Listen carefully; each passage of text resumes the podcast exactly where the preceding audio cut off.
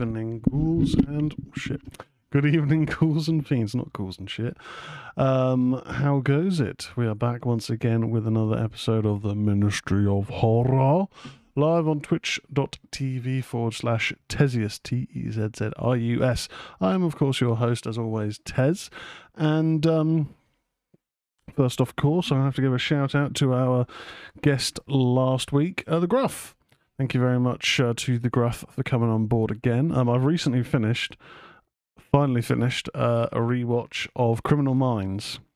Not the latest season, the. Um, can't remember what the subtitle was of it, but I figured that was fairly recent. So I, I, I I'd completely forgotten how short season fifteen is, fifteen or sixteen, one of the two. It's a, it's a shorter series, aka the Braun Strowman look-alike. I mean, there's worse people to, to look like. I mean, Braun Strowman's uh, is a big, beefy man. He's you know he's a, he's a strong boy. So now that that uh, that is finished, I will hopefully um, start allocating some time to uh, to give an Angel a rewatch. Uh, where time permits. The problem is with these shows, the, the older shows were like 20 episode seasons.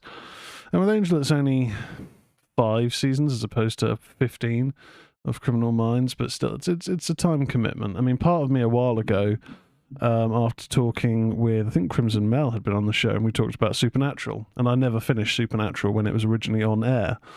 Uh, I think I kind of bowed out around season 11 or 12.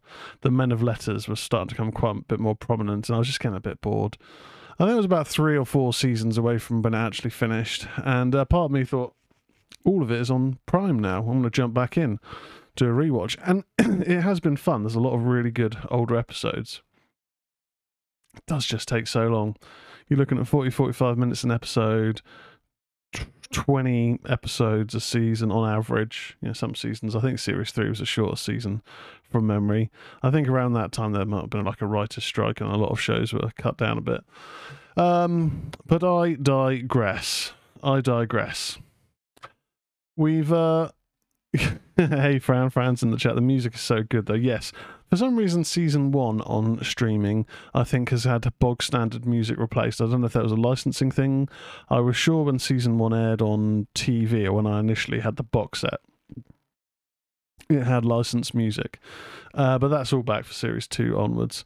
And yeah, there's a lot of great songs that I kind of discovered from Supernatural, such as Carry On Wayward Son by uh, Kansas, who, I mean, The Pinnacle is an incredible song of theirs, along with. Um, um, play the game tonight and what's the one with the crazy violin solo on the chorus?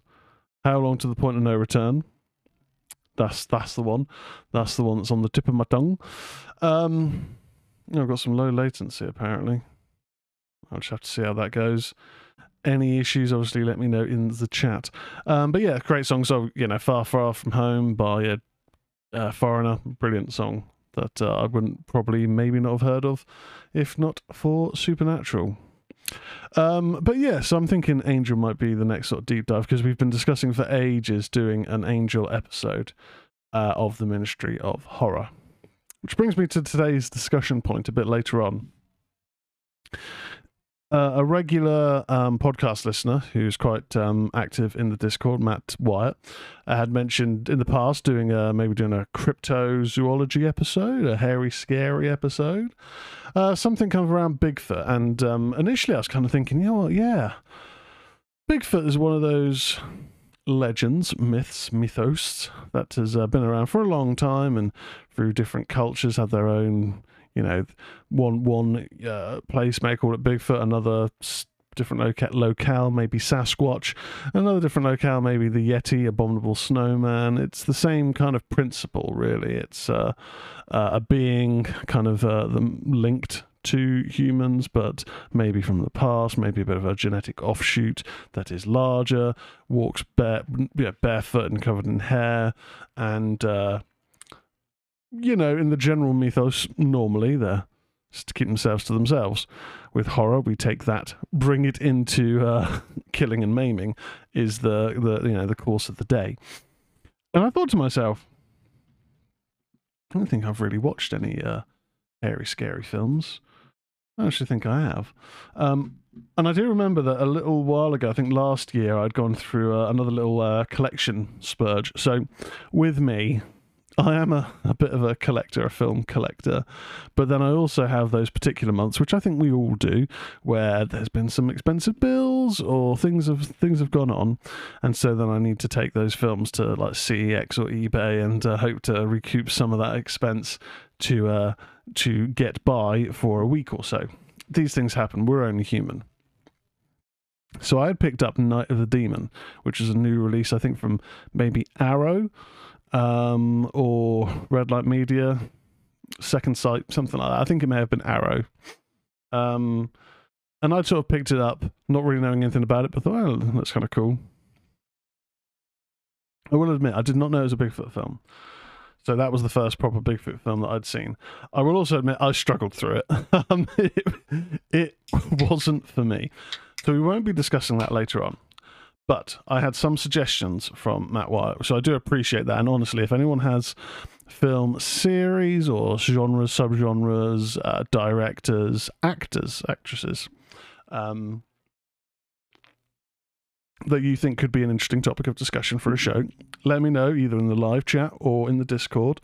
And uh, if it's not something we've discussed, well, not discussed recently, then sure, we will uh, we will tackle it and have a chat about it. Um, Certainly. So he gave me some suggestions. Um, I, I, I, I had to look at what was available uh, on streaming. Oh boy, there was a lot to wade through. Uh, but I have found uh, four films uh, of varying merit relating to Bigfoot. So that is going to be the main discussion a bit later on. We also have one main film review, which will be Five Nights at Freddy's. Um, I actually I normally just look to see when there's new films if they're on Shudder. Shudder's having another very quiet spell. You know that when there's no new movie section on their homepage, uh, on the the streaming app that is through Prime. I, I don't you know I don't pay for their main their separate app because I just use it through Prime. It's easier for me. Um, so you know when it's quiet on there. So okay, having a look on other platforms. Netflix is very kind of quiet on new horror. Like they're getting some classics on there. They're getting some nice um, worldy horror, but they're not really getting new exclusives on Netflix. That doesn't seem to be so much of a thing these days. Um, and it ebbs and flows really with Sky. Anyway, happened to be crawling through Prime looking for some. I just wanted a new horror film uh, to to discuss, and I thought, okay, I need to stop being a cheapskate. Let's have a look what's in the store, and they had um, like a half price thing. So I was able to rent for I think two pounds Five Nights at Freddy's.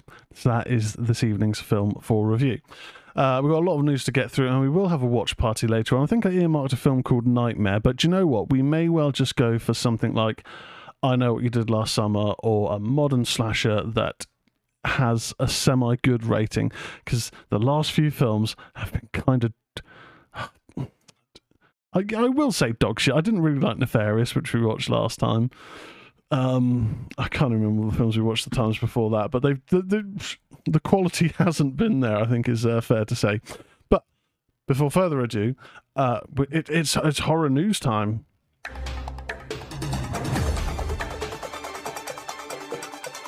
This is the news. Oh oh oh oh oh.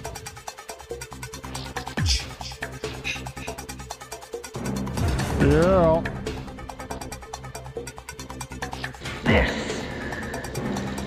is God. You hang up on me again, I'll cut you like a fish, understand?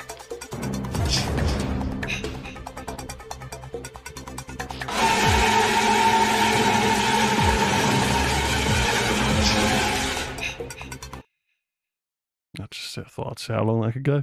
Apparently, there's 25 more minutes of the uh, the news thing, so who knows? Maybe one day I'd really want to stretch uh, stretch out the show. We'll play the whole thing. Who, who, cares? So, straight off the bat, we are going to be talking about the new horror releases that have come this week uh, on uh, bloodydisgusting.com. All the horror news comes from bloodydisgusting.com. Please do check out the site. It's very, very cool. Um, and also, they, they're quite active on Twitter or X with, uh, with horror news and tidbits. So it's worth checking out. So, um, This is from John Squires, who at one point did follow me on Twitter. Don't know why.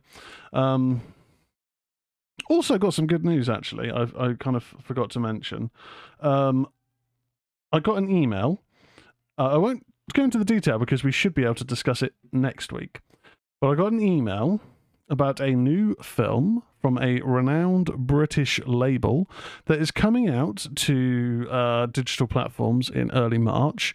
Um, and I have been sent a review copy, which I was completely not expecting. I never get emails um, from media um, about exclusives, uh, but it was very cool, very unexpected. I think. Um, I believe there is someone in the Discord who has uh, sent me nuggets that they've received before for uh, like uh, exclusive trailers. So it may well have been um, have been them. So thank you very much. Uh, let me actually just just check because my memory is is awful.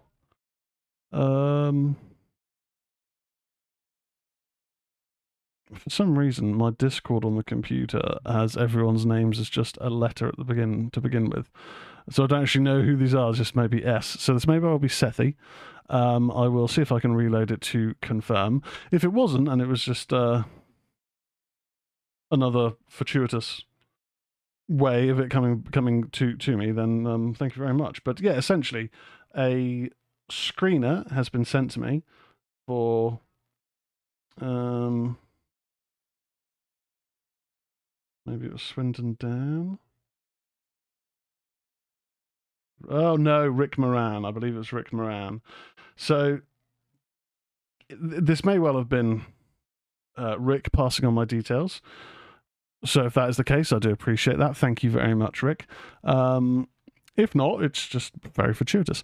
Um, so yes, just you can maybe piece together um, a legendary British label releasing a film coming to digital platforms in March. Um, I will. I haven't watched it yet, but this has only happened this afternoon. But I will watch it and um, review it for the next show because there is a review embargo. So that's another reason why I I wouldn't have had time to watch it before the show anyway. It's been a very, very, very busy day. But um, another reason why I wouldn't be able to go into detail just yet. But very, very cool news. Um, anyway, oh, Eddie's got um, got half term off college. Hallelujah!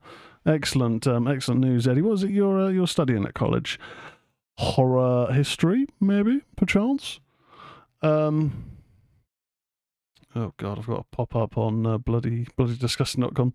Uh, and Fran says, "Nice, good to hear getting recognition." I know, it's, uh, again, very very surprising. I somehow was on some sort of mailing list from them, and uh, very cool to hear.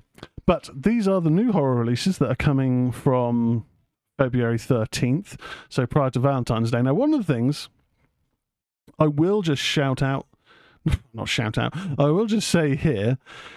There seems to be a bit of an Alice in Wonderland theme Okay, so I mentioned in um, in the Discord that I would be a couple of minutes late because I am actually watching the trailers for the new films before the show.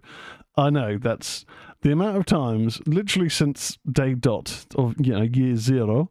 Um, Hail Satan! I have talked about the new films in the horror news, uh, the new releases, and gone. Oh, this sounds kind of interesting. Haven't watched the trailer yet oh, this looks like it might be interesting. Haven't watched the trailer yet. Oh, this doesn't sound like my sort of thing. I, I haven't even watched the trailer yet. it probably would be helpful if I actually spent five minutes before the show watching said trailers. So, you know what? I thought, there's not that many. Let's actually just watch some of these.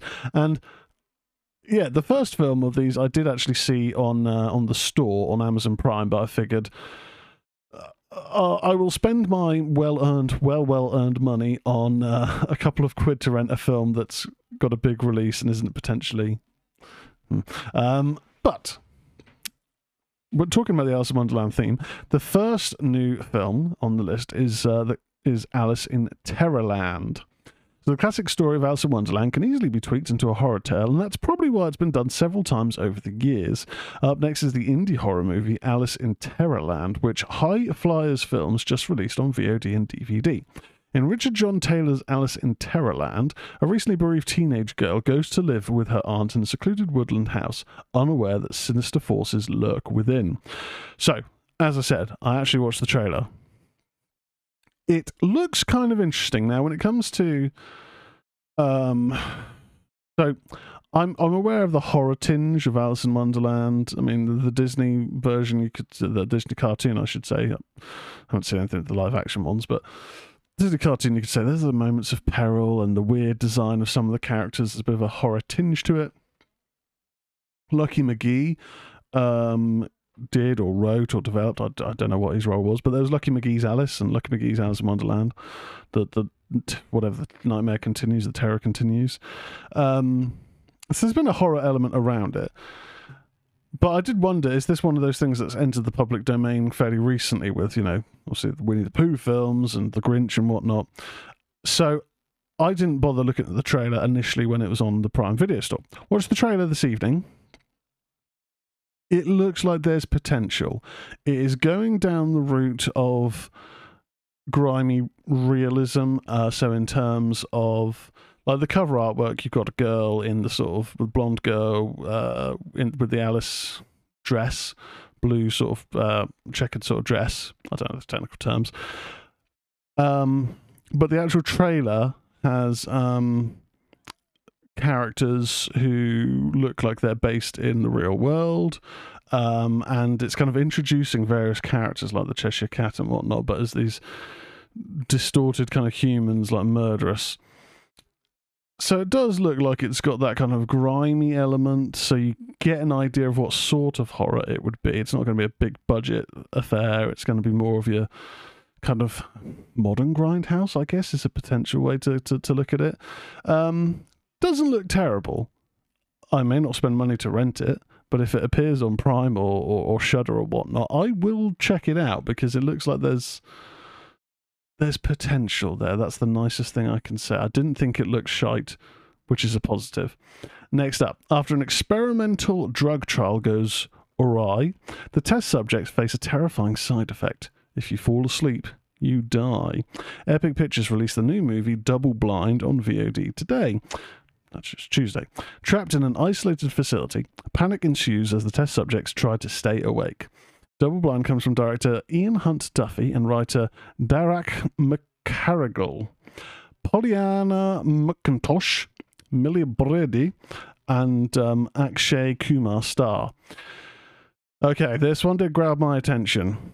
There was, uh, it kind of had that. Um, I don't want to say grimy because it didn't seem grimy, but it had that. Uh,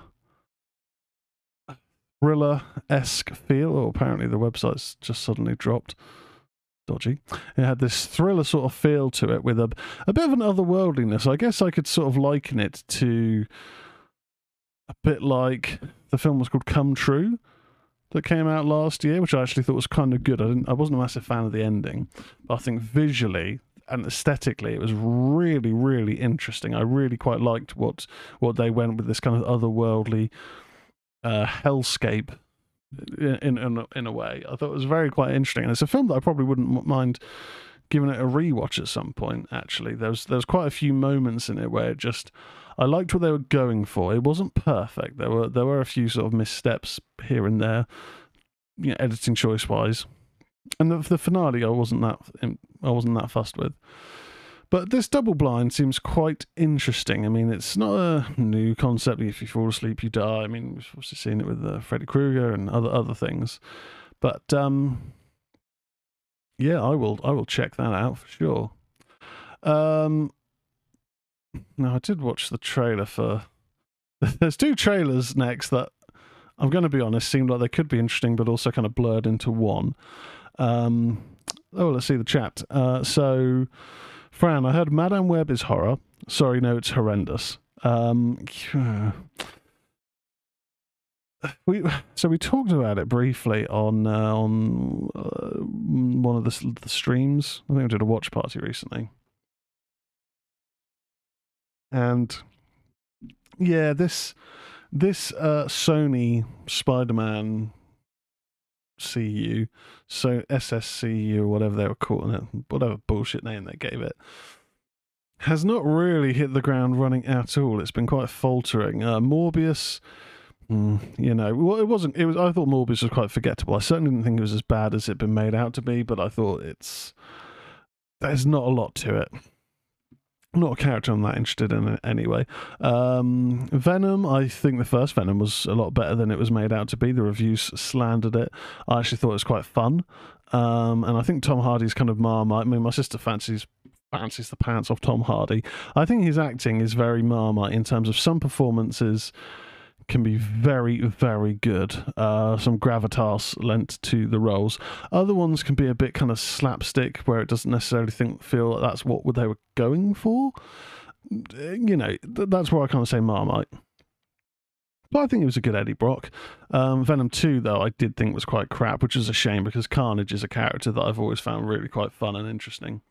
Fun as a serial killer at the end of the day. It's not really fun, but uh, um, Eddie says, I guess in regards to Tom Hardy, says my mum does too. It makes me sick. oh, and Fran, good, good, good shout actually for a tagline for Double Blind. You snooze, you lose. I mean, they're missing a trick if they don't use that. Um, but yeah, next, next up, um, yeah. So talking about Madame Web, it's the character I'm only familiar with as an old lady, old blind lady from uh, the Spider-Man animated series, which we are getting X Men '97, which looks so cool. Like I'm very hyped about that. I'm getting a big. I got a big nostalgia hit from the trailer because I grew up with the X Men. I guess the original X Men cartoon, Spider Man animated series, to a lesser extent, um, Fantastic Four, the, the Incredible Hulk, I'm sure that there were others around that sort of time, but it was a really rich time for to be a fan of you know the superhero cartoons. And then prior to that was obviously the Batman the animated series and New Adventures of Batman and Robin. Anyway, going off on a tangent here. the next two films we got Gravitas Ventures' latest Cell Phone highlights the perils and horror of technology surrounding the piece of tech we rely on most, our phones. Sound VOD and digital. In cell phone, Win, who is grieving the death of her fiance, starts seeing disturbing images on her cell phone about her future. If she doesn't figure them out in time, she will die.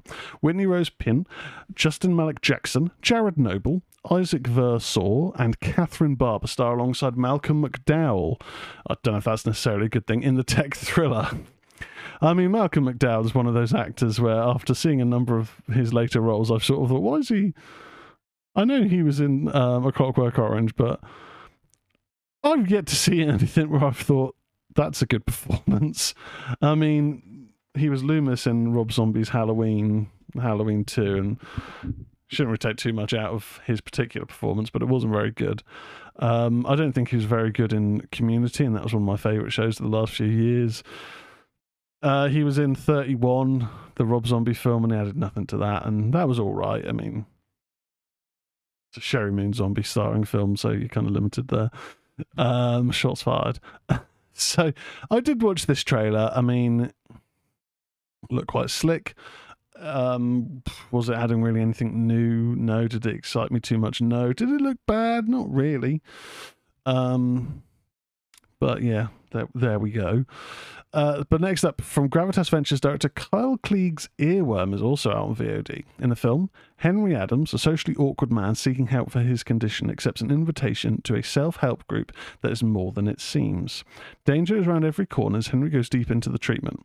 Meanwhile, Detective Williams investigates a series of strange murders that has too many similarities to not be connected.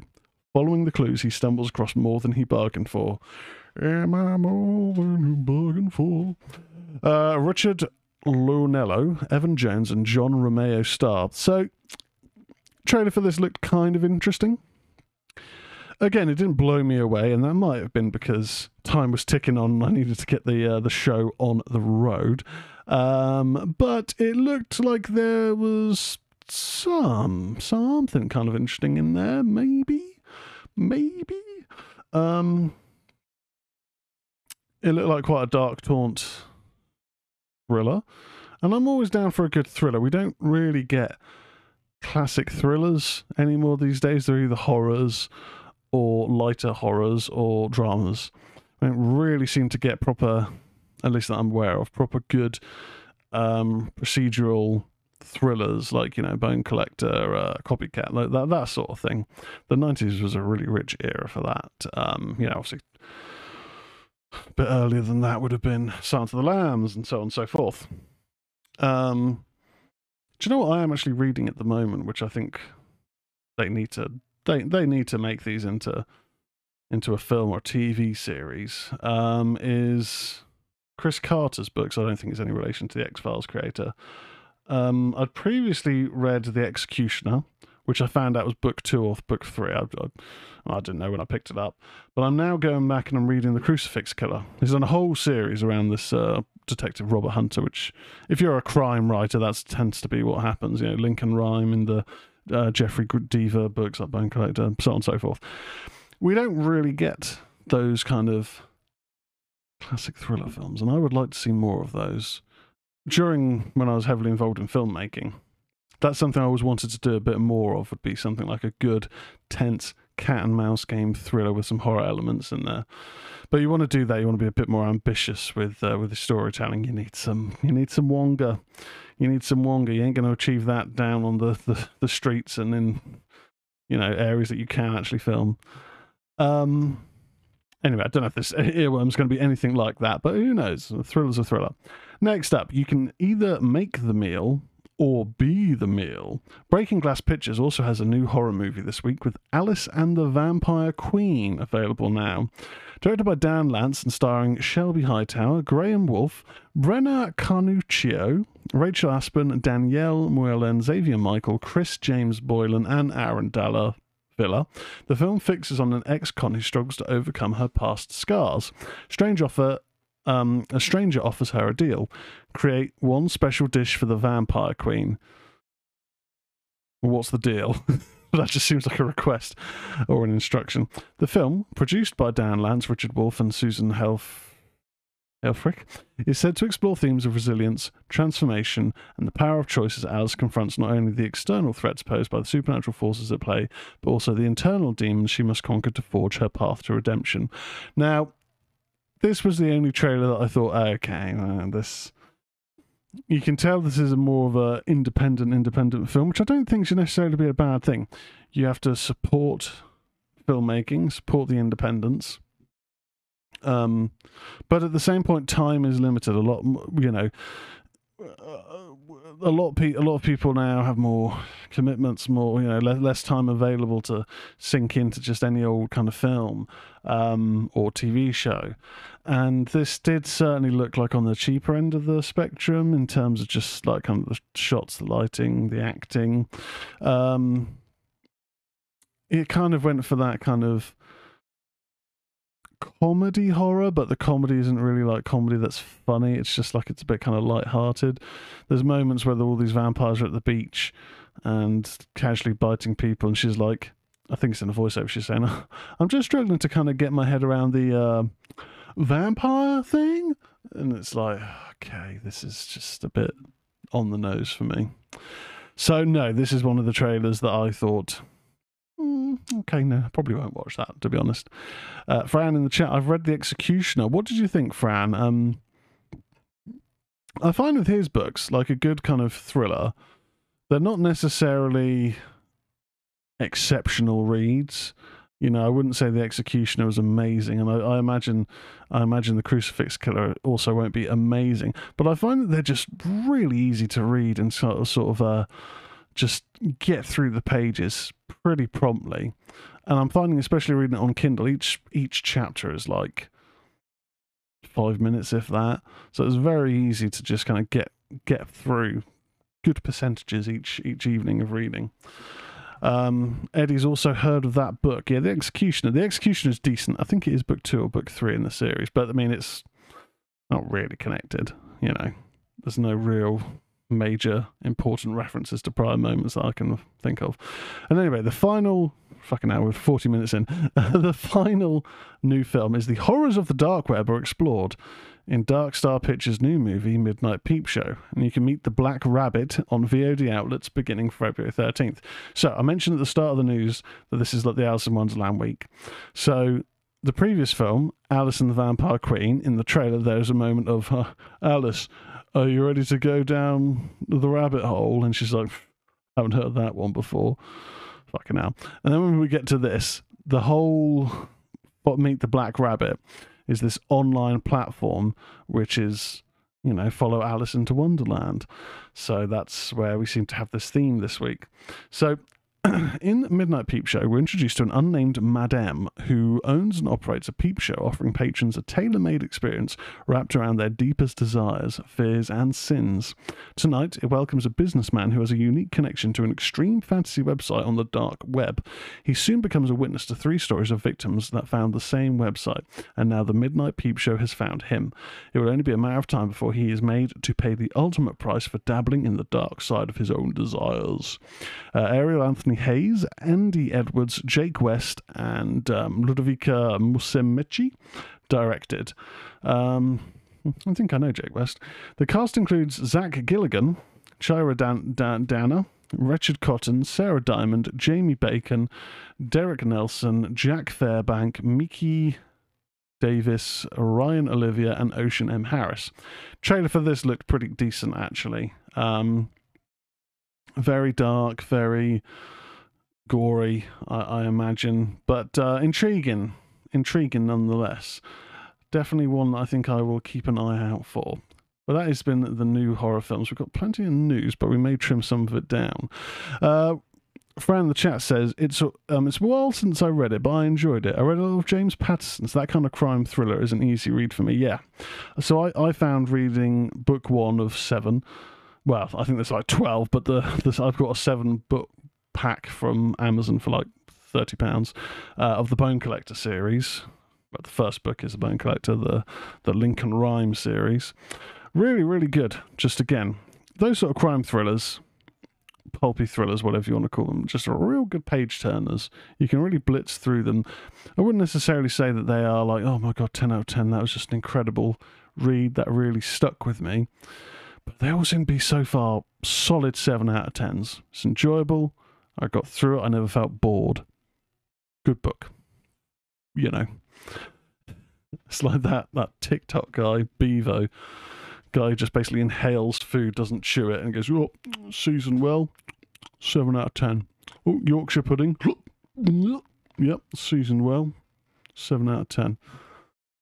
And he makes a lot of money on social media. I just it makes you despair why you go to go to work and put a shift in when when morons make money from eating. um, anyway, I, I digress. Exciting news here. If you know you're a fan of collecting physical media and have done in the past 10, 20 years, Anchor Bay Entertainment label, label resurrects with puppet horror Abruptio um, and doc documentary Dinner with Leatherface. So, a familiar label for horror fans is getting a resurrection. Umbrellica Entertainment co founders Thomas Zambeck and Brian Katz are bringing back a new iteration of Anchor Bay Entertainment with the goal to curate a new library of films for distribution. Projects that range from new release genre films, undiscovered treasures, cult classics, and remastered catalogue releases. The new launch comes with a pair of acquisition titles puppet horror film Abruptio and documentary Dinner with Leatherface. We had an opportunity to take the name of a beloved genre film brand, one we feel a personal connection to for a new company, says Zambeck, uh, Zambeck in a press release statement.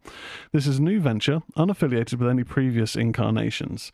We aim to honour the history and the spirit of the past as we look for interesting films that break the mould and will be discovered by new generations for years to come. In Lionsgate's acquisition of Starz in December 2016, the studio absorbed the North American branches of Anchor Bay Entertainment. The Anchor Bay Entertainment trademark was up for acquisition, so Zambeck and Katz took the opportunity to acquire it. That means that the new Anchor Bay Entertainment doesn't include the previous label's library, but Zambeck and Katz are quickly looking to build up the new library. So, this is quite interesting. So, I um I I, I mean for horror collectors today who may have been collecting, you know, DVDs or Blu-rays or 4Ks for a couple of years, will probably be like, oh, Arrow. Arrow's the premium company. Maybe Second Sight, you know. Maybe 88 films. Um, but Arrow, they're kind of the top of releasing genre classics really you know deep cuts and and they they do very nice box sets you know i've i've never bought an arrow release and been like no, looks a bit shit. you know, they they they put effort into their releases. But I do remember back in the day, Anchor Bay being the horror company for DVDs. I got my first copy of uh, Halloween on Anchor Bay. I believe the uh, box of the band was an Anchor Bay release, maybe. There's quite a few releases back in the day of Anchor Bay. They were kind of like, whilst Vipco at that time was maybe fading away at that point, it had its boom in, in the DVD market. Uh, Anchor Bay was then sort of releasing more of your, your mainstream horrors, your um, big famous re-releases of kind of classic hits. Um, it was it was big, and it was one of those companies I always remember sort of just thinking you don't really see Anchor Bay releases much anymore, and that would be why. Um, so I understand this. I mean, we've talked before in the past. I used to be involved in Vipco. Vipco is a big company back in like the 80s, 90s, early 2000s for bootleg releases and uh, releasing the black covered films, the Vipco Vaults of Terror, Vaults of Horror, whatever. Um, you know, Cannibal Holocaust and Cannibal Ferox and House by the Cemetery. Oh, I remember the TV adverts for Vipco. And that got brought back by a guy called Peter Hopkins a few years ago. He then had uh, sold the company to me and a couple of other guys. We ran it for a little while as best as we could, um, with with with very limited resources. But we got a few releases out. It was fun, but there's a lot of hard work, and that's Vipco is now living on uh, in America via Bayview.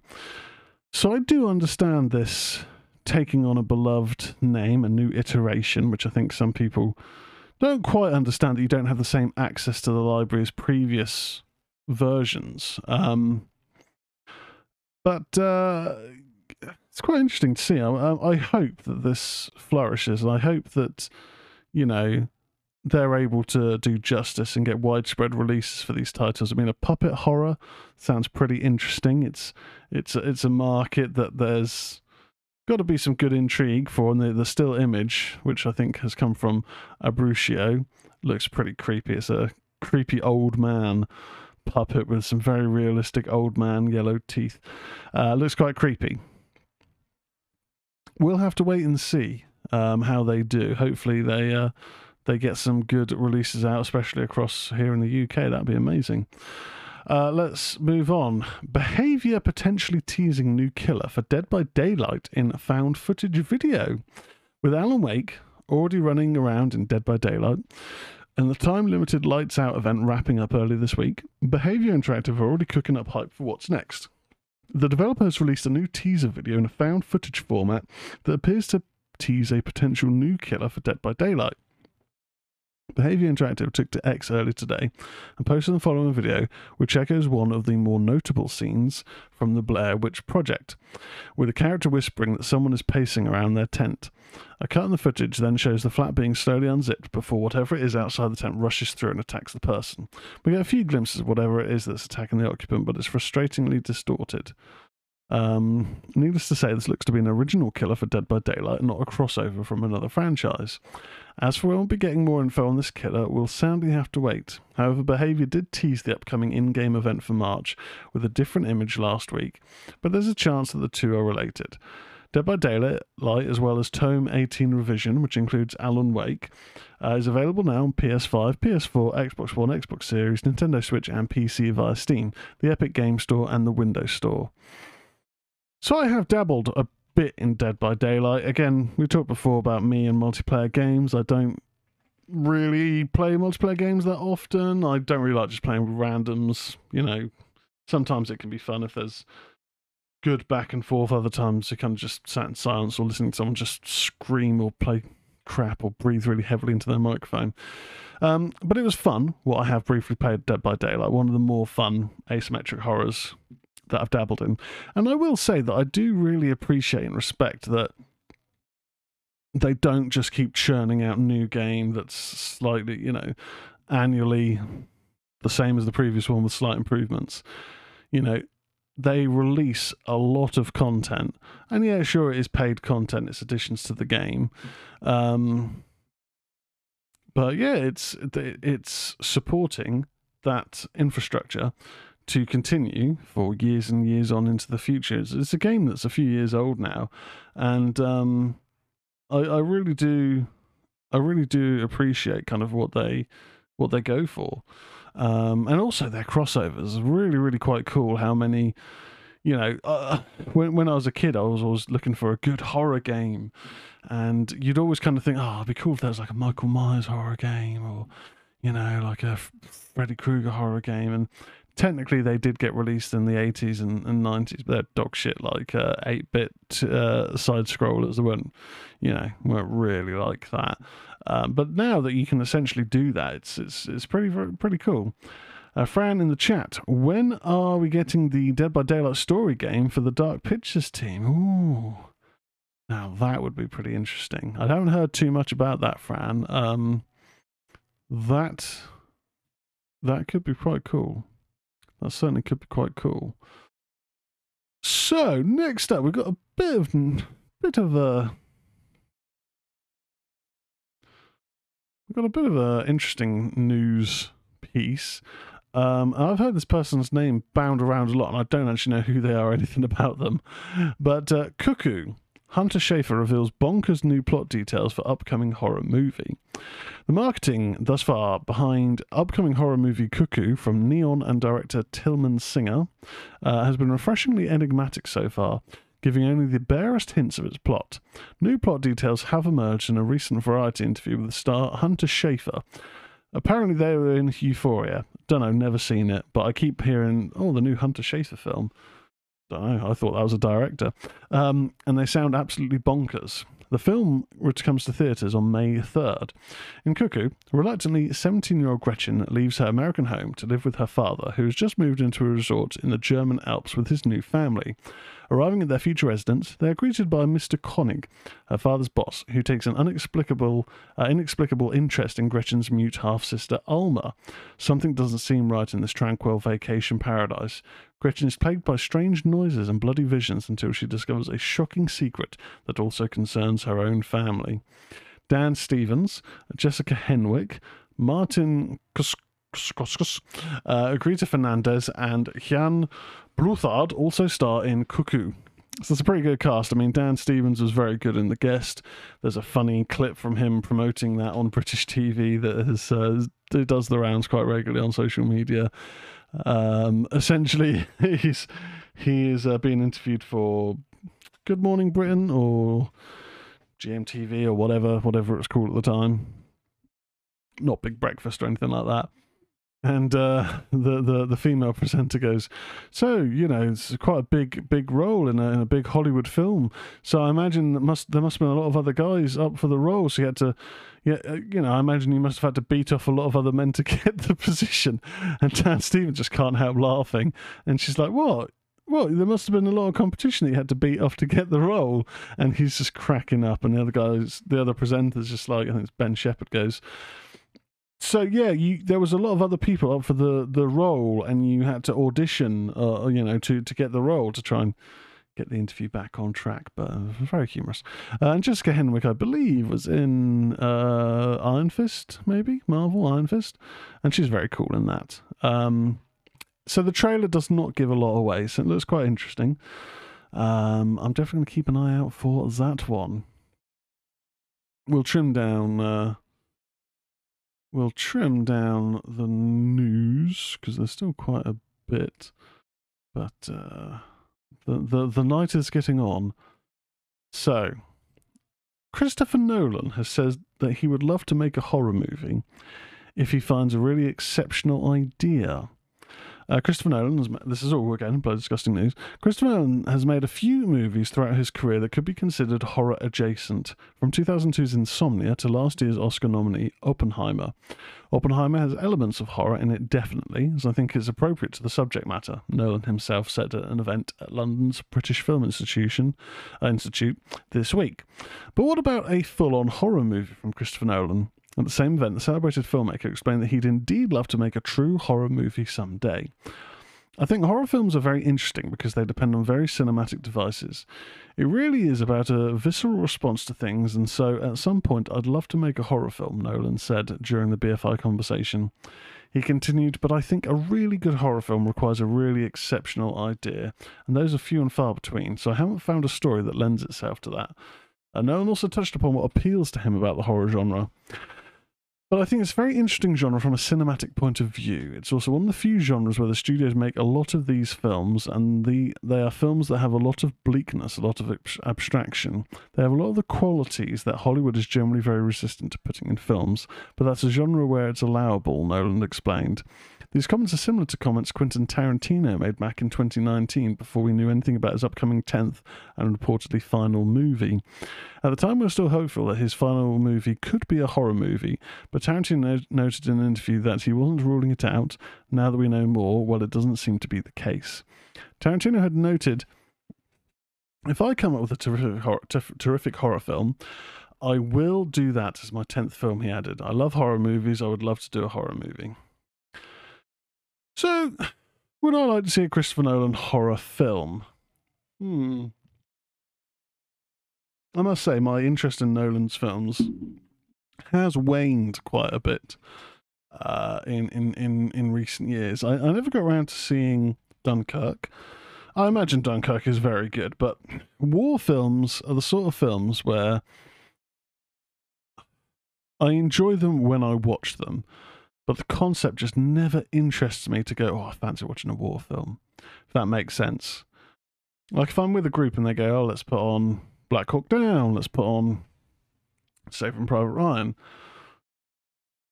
I will normally be like, okay, is there anything else on? But then when the film's on, I will enjoy myself. But um, yeah, I've just I've never been in the situation where someone's wanted to put Dunkirk on, and uh, I haven't had a excuse then not to watch it. Um, but anyway, I didn't. I, I enjoyed the, the, films of his that I'd seen previous to that. I mean, obviously the Dark Knight trilogy, ups and downs, but it's generally very good. I enjoyed Insomnia. I enjoyed uh, Inception.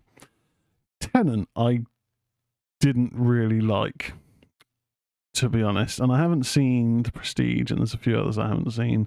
Memento wasn't really for me. Um, but Tenet, yeah, I didn't really like that. And Oppenheimer, I've not bothered watching because I imagine it's quite depressing. It is probably very good, but I imagine it's quite depressing. So, Nolan is one of those directors who I want to enjoy his films more than I do because I know how I've really enjoyed previous entries, but mm, not so much these days. Um, and finally, in the horror news, Eli Roth's Thanksgiving slashes onto Netflix this weekend. Um, I imagine this is Netflix America, so people in the UK don't get your hopes up too much just yet. Uh, Eli Roth's slasher movie Thanksgiving initially began as a faux trailer created for the 2007 Grindhouse, which ended with an ominous voiceover declaring the faux Grindhouse film was coming this February. It all comes full circle as the new slasher arrives on Netflix in February. The slasher arrives on the streaming service much sooner than expected too. Look for Thanksgiving on Netflix beginning February 17th. In Thanksgiving, after a Black Friday riot ends in tragedy, a mysterious Thanksgiving inspired killer terrorizes Plymouth, Massachusetts, the birthplace of the infamous holiday. The cast of the feature slasher movie includes Patrick Dempsey, Addison Rae, Jalen Thomas Brooks, Milo Manheim, uh, Nell Vasquez, Gina Gershon, Tim Dillon, and Rick Hoffman. Roth wrote the script with Jeff Rendell, Roger Birnbaum, and Eli Roth produced.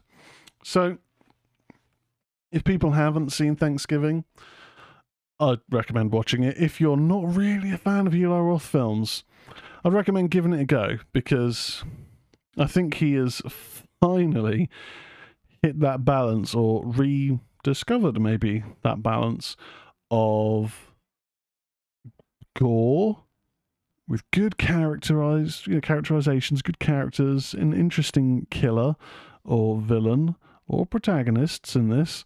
Um, and it, it, moves along at a decent pace. I mean, pacing I don't think has ever really been too much of an issue or too much of a complaint I've had with the Eli Roth films.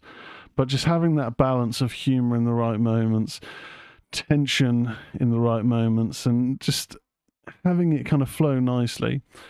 It's definitely he's definitely kind of found that I think with Thanksgiving. I, I, quite enjoyed it. I have to say I quite enjoyed that. But anyway, guys and gals, and ghouls and fiends, that is it for this week in the horror news. That was good news. Oh god, that's too early. Oh, oh, oh, oh, oh, that was the news. Oh, oh, oh, oh.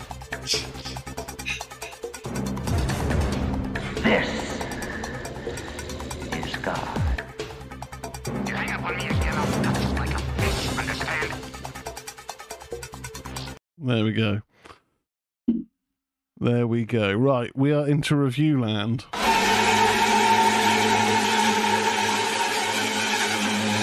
Oh, bollocks. You know what I haven't done? I haven't. I've added in all the other images except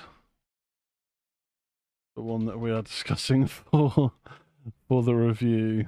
What a moron I am. So, apologies, you're going to get random editing on screen because I'm a goober. But we reviewed Five Nights at Frederico's.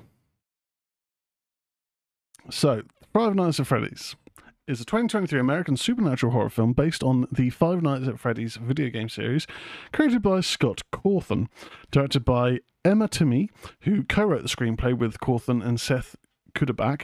The film stars Josh Hutcherson as a troubled security guard who starts a job at an abandoned pizzeria and family entertainment center, where he discovers the animatronic mascots are possessed by homicidal children.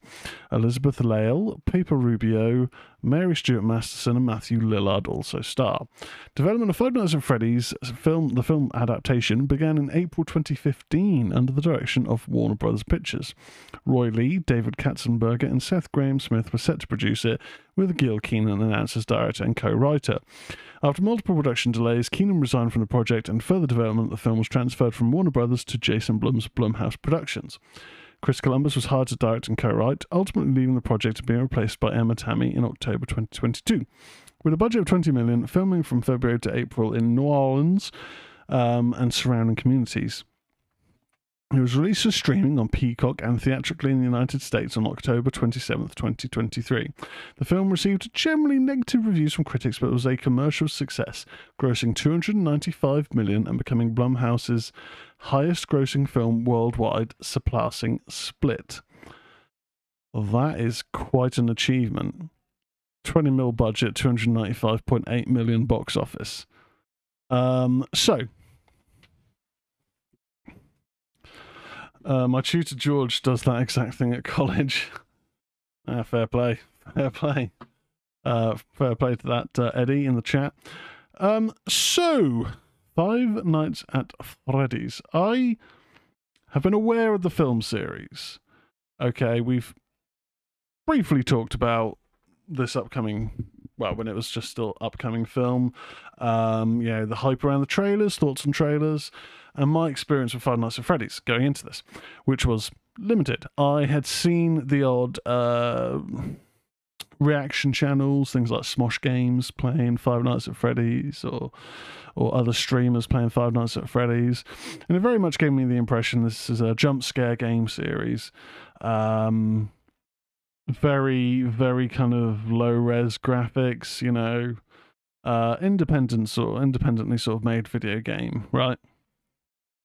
I was aware there'd been a lot of sequels and, you know, very, very sort of big fandom in that regard, but I wasn't quite aware of how much of a media franchise there is. There's a whole kind of connected book series or comics, and there's quite a lot of lore there, which has been expanded, I guess, from the video games into various spin-offs, and like I say, the uh, the the various adjacent uh, history. But with that being said, when the trailers came out for the film, I found myself thinking, I've not played the games.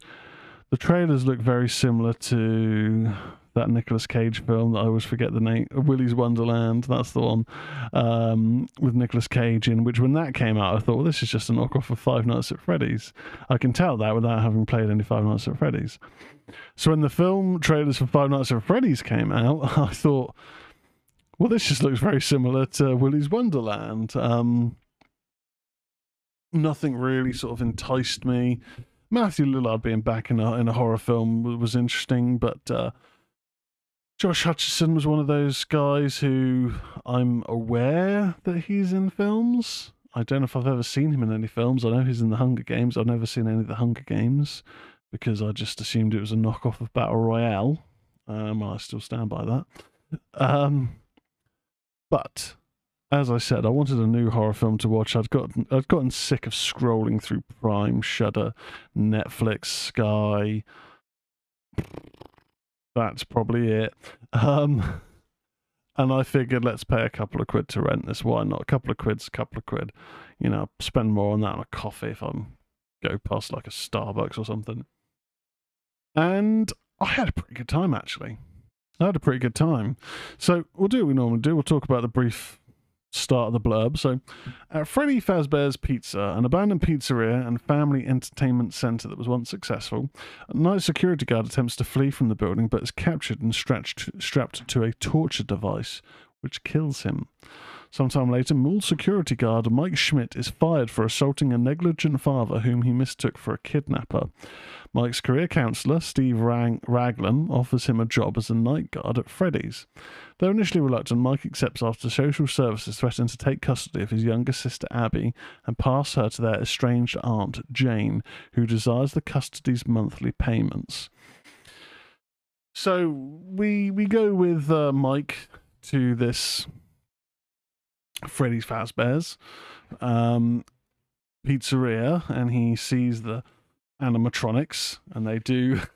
The music actually is pretty good in this. I will, I will straight off the bat say. Uh, one of the songs that the animatronics play to is I think the band was called the Romantics, called "Talking in Your Sleep," and I found it quite funny because uh, that's a song that had come on Spotify ages ago. I just I wanted like a classic rock playlist for a, a, drive back from the gym when I used to live in Gillingham, and I'd get to go to the gym in Yeovil. It's about a half hour drive or so, and I fancied something a bit different, a bit more low key and chill. And that came on, and I was like, you know what? I don't know anything about this band. As far as I'm aware, they're one hit wonders, but I quite like that song. Haven't really heard it anywhere else or in anything, so it's quite nice hearing it here. And there's a couple of other classic hits uh, that get peppered in excuse me, throughout the film. But um, we we get a glimpse into why Mike snapped at this estranged father. He has some childhood trauma uh, involving the kidnapping of his younger brother Garrett, and he is kind of going into this dream world in the in the in these moments when he's at Freddy's. But the film gets expanded by introducing more characters. He meets a a cop um, who knows a lot about the uh, the building. We get to know a bit more about the animatronics. So Freddy Fazbear, Bonnie, Chica, Foxy, and Mr. Cupcake. Um, we get a pretty cool moment where some people tries to call, try to cause a bit of mischief, and uh, it does not go well. I will just kind of say it like that. It's things get pretty dark pretty quickly, and um, there's a lot of blood. it's very full on. Uh, not like overtly gory, just the implication of some of the deaths is like, fucking hell. That was intense. Um, but this does quite this this moves along at a nice pace. It's 109 minutes. It never drags. Um, I think the story was actually really quite good in this. Um, the connection between the characters, between finding out a bit more about um, the connections that some people may have with the uh, the pizzeria, finding out if the animatronics are really nefarious, if they're bad guys, mis- misunderstood, if they are powered elsewhere and what's really going on? Are they ghosts? Are they evil robots? We we get those those answers and, and a few other things. Um, it also does that right mix of comedic moments without being overtly silly. You got some. There's a comic relief moment a couple of times actually with uh, with a taxi driver, which was quite humorous. Um, it certainly got a chuckle out of me.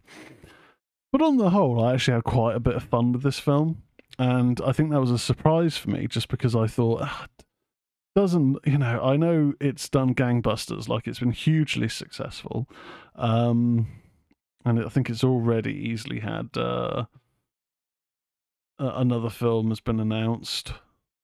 Yeah there could be a second film that follows the events of the second game um potentially um oh and Hutcherson has revealed that a sequel is in development so that's good so i i generally generally enjoyed this film. I think the performances are pretty good. Josh Hutcherson was a pretty good lead.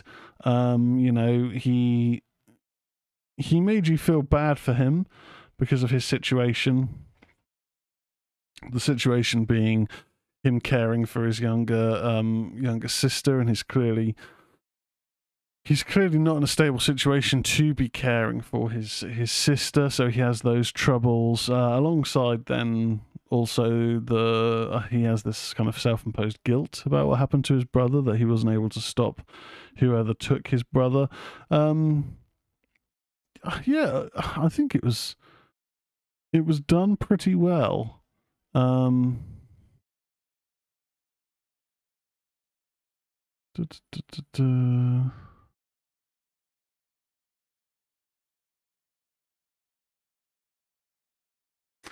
Sorry, I was just reading something in the cast list and I I got a bit confused if one of the characters was playing two roles, but they weren't. I, I was getting uh, I was getting a bit con- sidetracked and confused by reading the de- the detail. So, what would I give this film as a score out of ten? Initially, when I put it on, I was thinking, eh, you know, if this is if this gets a six out of me, um, six out of ten, I'll be happy with that. But no, actually, I really quite enjoyed it, you know, and I enjoyed it so much that straight after the film ended, went on Wikipedia, I read up a bit more about the story lore. I read into the Bite of 83 because I, I had heard, funnily enough, because I do watch Smosh, um, they do a podcast, which is pretty good. The, the audio levels are terrible, but it's, it's a pretty good podcast and uh, a couple of the gamer guys had convinced Amanda, who's uh, more of a mature uh, female part of the cast, and she's not doesn't really game much. They'd kind of convinced her that Five Nights at Freddy's is based on a true story and about a, a, a, an awful event that happened in 1983, and it's all just lore from the game. But she was like, "Oh my god, how have I never heard of this?" uh, yeah, whether that was genuine or not, I don't know, but it was quite funny. So how many Lillards out of 10? Well, the thing is, I think Matthew Lillard in his role in this, I think was brilliant. It's Matthew Lillard. I mean, he elevates anything he's in. Whether you like Scream or not, I mean, he was in, is it Bad Girls? Or Good Girls, the Netflix series. I watched the first couple of seasons of that. I, I never got around to finishing it. Um, but he was very good in that with um, uh, Hendricks, Christina Hendricks. Um, yeah, Fran, her and Shane have recently played one and two on the game channel. Honestly, I think it was when they were playing the second game. I, I was just cracking up because they were so tense. They'd got to night three or four. Shane was playing it, and Amanda was just there, so in the moment, going lights, camera, play the, play the machine, play the machine, lights, good, good, flash the lights. Okay, do the camera, check the room, mask on, and it was just in in the mode. And I was there waiting for the jump scare, and I was very much involved. It very, very good video, actually, them, them playing it, because you've got someone who isn't a gamer playing with someone who is a gamer, and um, very entertaining. But so I enjoyed it so much as so that I ended up going on to. I thought, you know what. I don't play that much of my Switch, but when I do, it might be 10 minutes of Super Mario Bros. Uh, Wonder Final Fantasy X, just sort of dip in for a few minutes. But I do want to play a bit bit more with my Switch just for the convenience of moving it about. But I, I had a look. How much is Five Nights at Freddy's? And you can get like a six game collection for thirty five quid. And I thought, mm, not right now. That's I haven't really haven't budgeted that much in my entertainment budget, you know, for this point in the month to buy a video game. But they had the first game available on Switch for six pounds, and I thought, I never thought I would want to play a Five Nights at Freddy's game because it's never appealed to me that much. And um, yeah, it was actually like really, really good. Um, it's very basic in its concept. um, in terms of power management. But I only got to like night two. I was getting s- getting so worked up, and then when all of a sudden I was watching the cameras and I could just hear. And I took the camera off and got attacked. It just it got a jump scare at me. A Switch, a Nintendo Switch game, made me jump. Playing a handheld game made me jump. Didn't think that was possible. So, and I, I like I say, never would have played it without uh, watching the film and enjoying it. So I'm going to give the film eight out of ten. Um, oh, I I certainly think it was uh, entertaining. Um, good mix of humor without being over the top. Really good story development. I think it just it, it gave you the nuggets peppered in. It mixed in the chicken McNuggets into your meal without overloading them at the start or burying them all at the bottom. You got little nuggets of info here and there that kept you interested, but didn't give too much away just yet.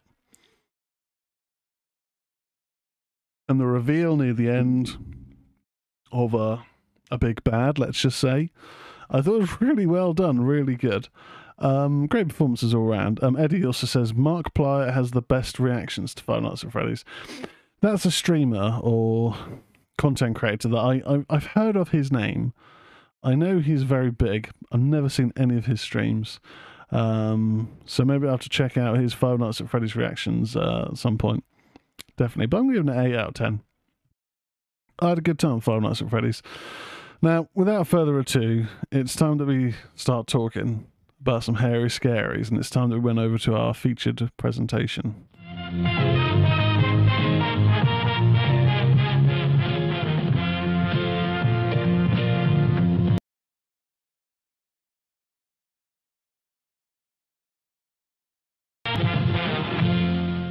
Okie dokie. I think the clip might have uh, staggered a bit there.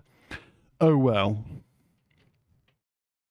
Uh, Fran in the chat says if you start on the game theory series of Five Nights at Freddy's videos, there's a big rabbit hole to go down. Yeah, to be honest, maybe that's got to be my next port of call is uh, Five Nights at Freddy's theories um, on on YouTube because I've sort of gone through Wikipedia, got a good gist of how the story develops across the games. But yeah, really well done actually. Thoroughly surprised by that. Expecting to give it a six gave it an 8. I thought it was good.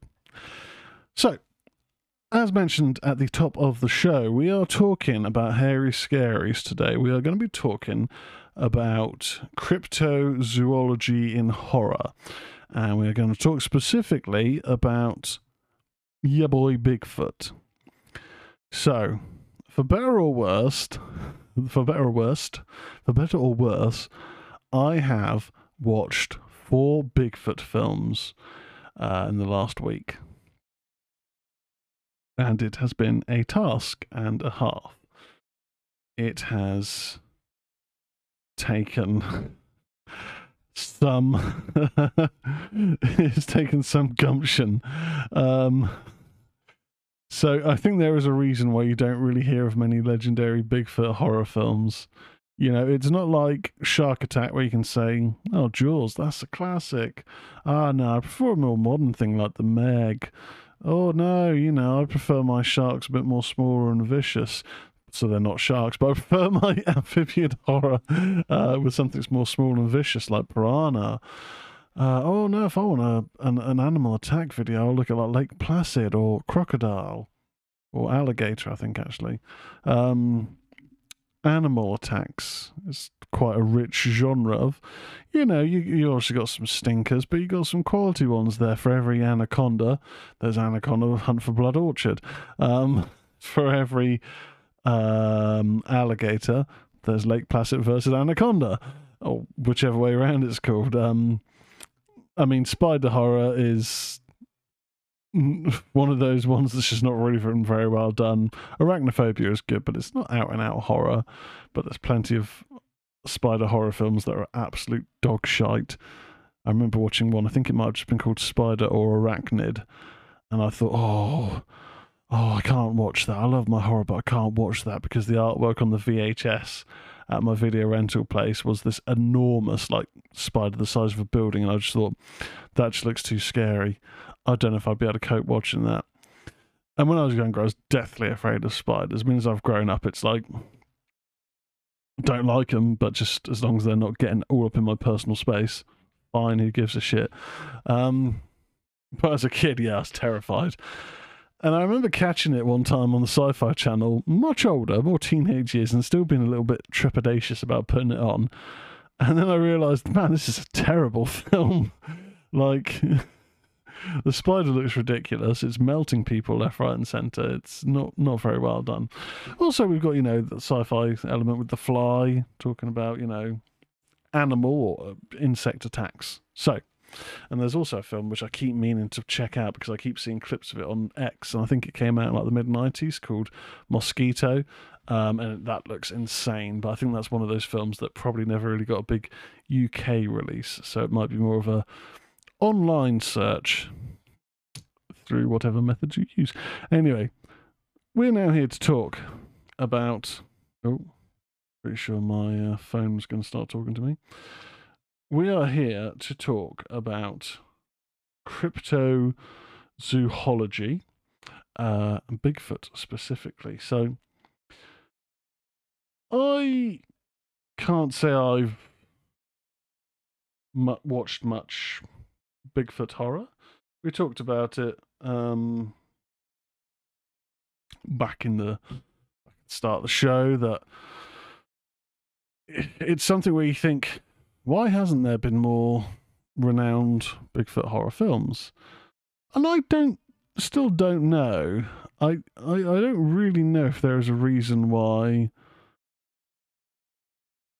Maybe is it literally just a case of no quality effort has been put into it. Well, I don't necessarily think that is true.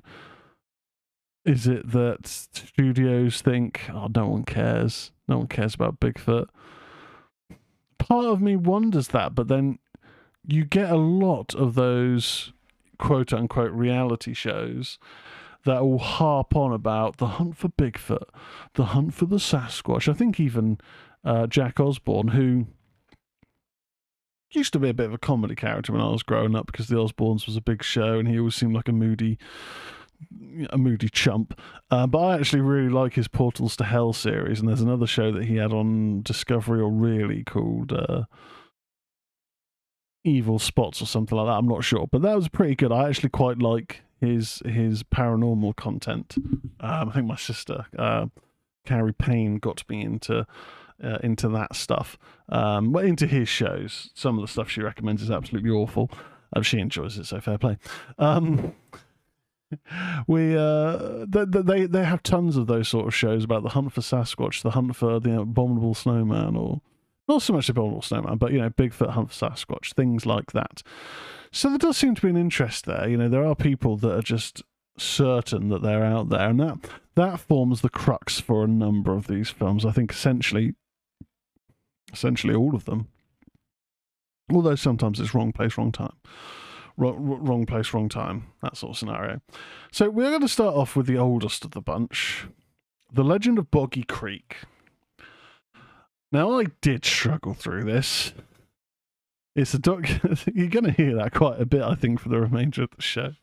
Uh, it's a 1972 American docudrama film about the Fouke monster a Bigfoot type creature that reportedly has been seen in and around the Fouke, Arkansas since area since the 1940s. Now, I've never heard of the Fouke monster. Um, in Arkansas folklore, the Fouke monster, also known as the Boggy Creek monster and the swamp stalker, is purportedly to be an ape-like creature similar to descriptions of Bigfoot that was alleged that uh, was allegedly sighted in the rural town of Fouke, Arkansas during the early 70s. The creature was alleged to have attacked a local family. It has since become part of the Arkansas folklore. It has also inf- influenced local culture and folk, with some businesses capitalizing on the local lore. Stories of the creature influenced the 1972 docudrama horror. Um, the Legend of Boggy Creek, which became the 11th highest grossing film of 1972 and is today considered to be a cult classic. I, you know, I struggled with it. um, we'll we'll move on back from to to the film. So it is when I say it's a docudrama film, it does. It's claiming to be a true story, and it's jumping between these documentary moments, uh, detailing talk about this Bigfoot type creature that's been seen by residents since the 40s. Um, it's got a foul odor, it's covered in reddish brown hair, and it's got three toed tracks leaving along the way. Um, the film was directed by Charles B. Pierce, written by Early Smith, starring William Stump, Chuck Pierce Jr., Vern Stierman, and Willie Smith. Um,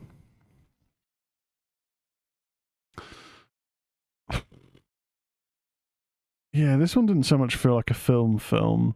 Now, that might sound derogatory, and you know, I. It's kind of like it's almost found footage that isn't found footage because the whole concept of found footage is usually meaning that everyone's dead and the footage has been found. That's kind of where the term comes from, isn't it? You know, Blair Witch Project is these students were making a uh, a film and went missing in the woods, and these tapes were recovered a couple of years later, whatever it is, and you know, Cannibal Holocaust. People were making a film called Green Inferno. This was there, the tapes recovered. So you generally know what you're getting when you're going into it. Um, or you know, just the cameras got dropped or whatever it is. But the whole concept of found footage is the footage has been found meaning it's been lost by the previous occupants, usually due to death. But this isn't so much going down that route. It's the, the mixture of docudrama, horror film, um, and that didn't really nail it for me. I don't know if it was too early to really kind of uh, iron out the kinks in that format. Too much of an early adopter of it, maybe. I don't know. Um, the monster in it I mean, when does Bigfoot look good in a film? That's that's that's the struggle. That's maybe part of the reason why a lot of companies or directors haven't made a good Bigfoot horror.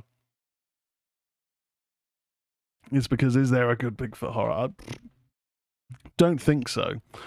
Um, notable scenes in this. I mean, there's the attack on the attack on the family house later on in the film. Oh, you know. You know. it looked like it was made for a shoestring. Um, budget was 160k, which in today's money is, well, in if that value is applied to a film today, I mean, for an independent, independent, independent filmmaker, oh, that's a lot of money. For any sort of indie production, then that's a bit of a shoestring, like an actual indie production. Yeah, and you could tell. Um, so I wasn't really a big fan of The Legend of Boggy Creek. The next film we are going to discuss was the first of the films from this sort of little period of watching uh, Bigfoot horror. And I say Bigfoot horror because I don't think you even see Bigfoot in this, and I call bullshit on that. Um, This is a found footage film, Willow Creek, 2013 found footage. It is also on Amazon Prime, so that influenced me watching it because uh, it was readily available. Um, it's written and directed by Bobcat Gold um, Goldthwait, which I was very surprised to see his name in it. So he was in um, the Police Academy films, very famous for being in the Police Academy films, Zed.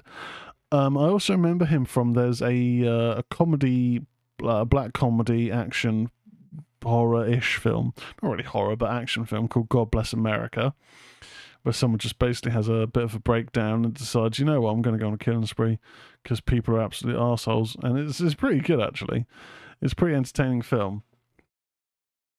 So I was surprised to see his name uh, attached to it. Uh, but you know what? Actually, not bad. Stars Alexie Gilmore and Bryce Johnson as a couple who venture into the woods of Willow Creek, California, in search of material for their documentary on Bigfoot lore. So it's it's kind of, I guess, the setup for a lot. Is the impression I get of Bigfoot films, and you could say essentially for a lot of um, found footage films in general, going out to a location to look into something um, doesn't seem like anything's there. Turns out actually something is there. End of. But it is done quite well. Um, it's again, that's the thing. It's not breaking any new ground. Um, it's a taut 79 minute film. Doesn't outstay its welcome. Performances are fine. It is just the plot is quite threadbare. There isn't much to it, and it's a Bigfoot film at the end of the day. But um, following them on their documentary, they're nice enough characters. The people they interact with are all quite kind of unique and have their own kind of character. They see a missing poster in the town for a woman, and you know, is that Bigfoot? And they meet some locals who don't take kindly to chatter about Bigfoot. Um, when they go to the location where the infamous Patterson Gimlin film, the footage supposedly of Bigfoot was shot, they meet quite an angry man who sends them back the way they came unless they want trouble. They end up going out into the woods, um, setting up their tent, and again, it's it's done decent, but it is generic by the numbers found footage um, of being in the tent, hearing sounds, hearing rustling, hearing inhuman sort of growling sounds. Um, but it is done well for what it is doing, so it does create moments of tension where you're just sat there like, oh shit, is something going to burst through the front of the tent or rip into the side of the tent? Um, Eddie in the chat. I'm going to go head off. Tezz, have a good night. See you all next time. Thanks very much, Eddie. Catch you later, dude. Have a good one. Um, there's moments like that. But the finale, when things. It, do- it does the, the Blair Witch thing. Let's bring up Blair Witch again. But it does the Blair Witch thing again of uh, going to leave the woods, but ending up almost getting trapped. Now, with Blair Witch, there's the theories of they're kind of entering a bit of a time vortex. The witch itself, as a character, is controlling the woods. The woods are the witch. Various things that you could say there. So once you've entered, it'll only allow you to leave if it does. Time moving differently, like Rustin Parr's house appearing, which wasn't there before, and all these sort of theories. Who knows really what the original intention was and what is canon and all that malarkey. But it um it it does that moment of "Oh, we've already passed this tree and relationships are starting to get a bit fractured and whatnot. But we do get quite a tense finale. Again, it's I have to pepper in the good with the bad because the bad is is very generic. But it it does create these moments of tension. Um, the tagline on the poster I can see here is the monster movie of the summer. I don't know what publication gave them that gave it the tagline because the reason why I have a bit of a mm, with it is I don't think you see any any creature in it. That I don't think there's even a glimpse. Uh, supposedly, there's a brief moment of a foot. I didn't notice that um, personally. Uh, I may not have been fully paying attention. It's quite possible with me. Uh, but yeah, I there's definitely something. I mean, because the killing which occurs off camera is very scary. I will just kind of say it because you're then thinking with these characters, "Oh, just get away, just get away, just run." Um, but uh, yeah, I will just say this is available on Prime. It's less than an hour and a half. It's 79 minutes. If you like a found footage film, give it a watch. Um, I would I would I would say though, don't go into expecting a big Bigfoot killer machine monster film because you don't see Bigfoot as far as I'm concerned. Um, now the next film, again, this is available on Prime, and I thought, oh, okay, the title is Bigfoot. Um, what more could you want? Um, but uh, the the other title for it in other properties or other areas for the property, I should say, is Hoax, and this was a hoax on my time. Don't know if that's harsh to say, but it's it's true. It's a Dread Central film. Whether that means anything good or bad, I don't know. Uh, directed by and written by Matt Allen, also written by Scott Park, produced by Matt Allen, Mitch Dickman, Michael Haskin. Um, the the cast isn't terrible. You got um, Cheryl Texier, I don't know who she is, Ben Browder, Hutch Dano, who I think was like a Disney actor or something. Um, I I only recognise Hutch Dano because he was in Zombeavers, which was actually quite a fun, uh, quite a funny little horror comedy. Uh, Brian Thompson. So Brian Thompson, fans of any sort of genre TV should know Brian Thompson. He also had a very small role in the Terminator and the not so good thriller um, Cobra, starring uh, Sylvester Stallone. But I remember Brian Thompson specifically. I mean, he's not dead or anything, so I say right why I remember him as a, as a character actor. He was a bounty hunter in uh, the X Files. He was, I believe, was he called Joseph? Luke, I think he was called Luke in um Oh my god, Buffy the Vampire Slayer. He was also played the judge in Buffy the Vampire Slayer, I believe. Yes, Fran. Buffy's the judge. So I think he had two characters in that. He was definitely in the first episode as uh as as Luke and then also the judge. Let me just check that. Yeah, Luke and Welcome to Hellmouth and the Harvest. And then a bit later on as the judge in Surprise and Innocence. Loads of other things. Charmed, Star Trek, Enterprise, Chuck, The Orville. Loads of things. Um, Alien Nation, Next Generation. Oh, did he play the same character? No, he's played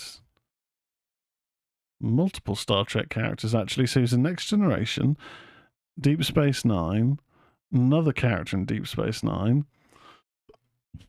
um, Star Trek Enterprise, and of course Shao Kahn and Mortal Kombat Annihilation, which was terrible. Um, lo- loads of other things. Just a character actor, but you know, I, I saw he he was in it, and I thought, okay, I haven't seen him in much. He's not a bad actor, you know. He's he he plays the roles well. Um, this is a odd film. So Six college students are attacked by an unknown creature while camping in the wilderness, five being killed while one, Alex Barnes, goes missing. The incident is dubbed the Mountaineering Massacre. Sometime later, struggling film producer Rick Paxton approaches a former employer, Roger Brannon, and pitches to him the idea for a hit show that spins the massacre as a Bigfoot attack rather than what the police suspect is a bear attack. Brannon agrees so long as Paxton can provide him with proof first. So they assemble a car, uh, like a crew, to do this investigation. But clear, it's one of those things where clearly the producer is a bit of a bad guy and he doesn't care about his staff's welfare and the security guard then starting to grow um, concerned about um, you know the the welfare of everyone else there but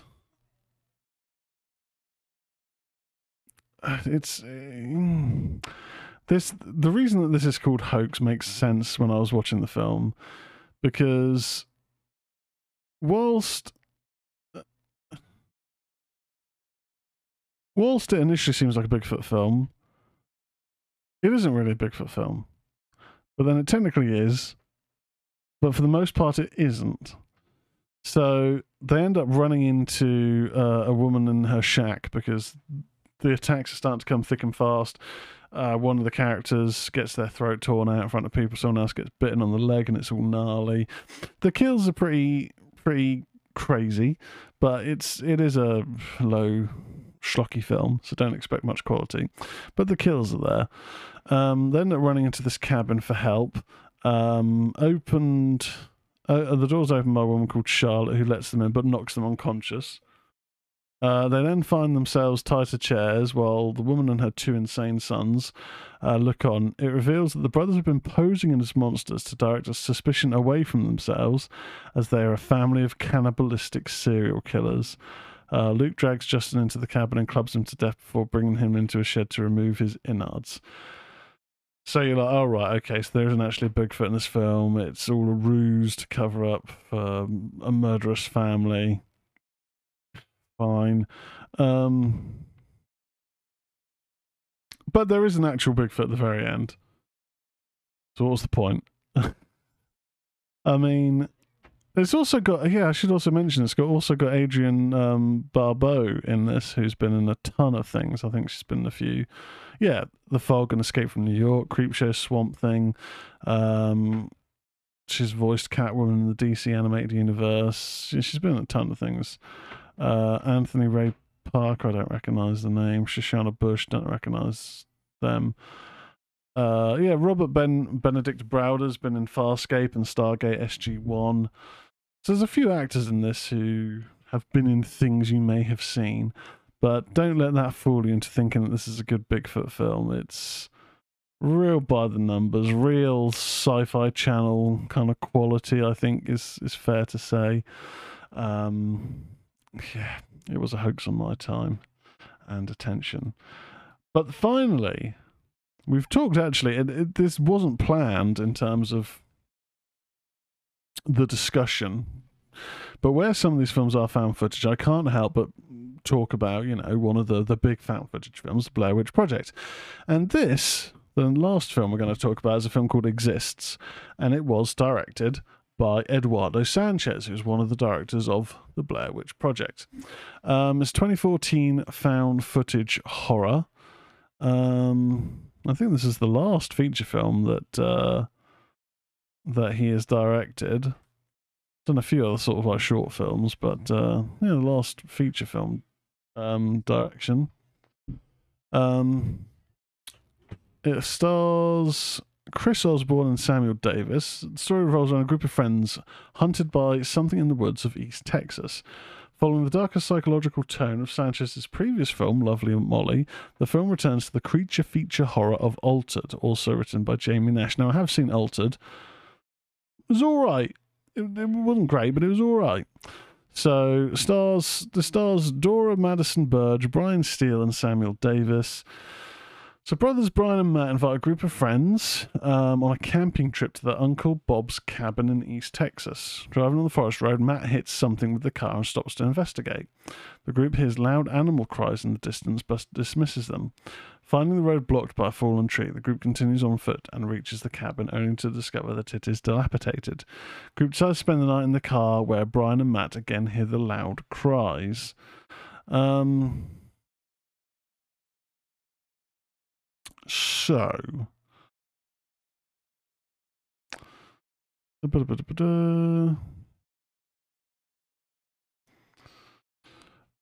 So, okay, this is a purely found footage type film. The majority of it is uh, is it's all either a mixture of GoPro uh, for one of the characters when they're riding on their push bike, um, also using camera's night vision so they can see in the dark for some moments.